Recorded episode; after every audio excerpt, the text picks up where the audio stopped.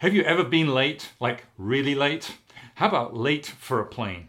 One day I was that passenger, the one that they're paging, the one that they're calling, and I'm coming through security. It's the third phone call from Virgin America.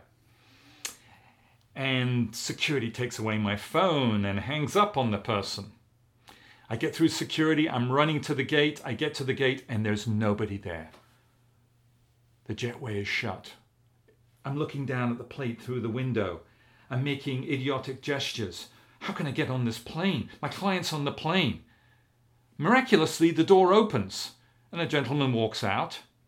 And I talk to him, and he's the one that I hung up on in TSA. Well, actually, I said, it wasn't really me, it was security. And he said, Well, let me see what I can do. Extraordinarily, he says, a couple of minutes later, you can get on the plane. I'm walking down the jetway with absolute dread. I'm absolutely so, so I'm so surprised they're even letting me on the plane, but I'm expecting to get on the plane with just hmm, a lot of stairs. What am I greeted with? What does Virgin America greet me with? Smiles. I walk in, there's three people, three or four people there with big, broad, genuine smiles saying, Mr. Szabo, we are so delighted you made the flight. It's so great to see you oh my goodness. I mean, I was out of breath and just this weight fell off of me. I'm not sure what the other passengers felt, but we were still ahead of schedule. We were fine.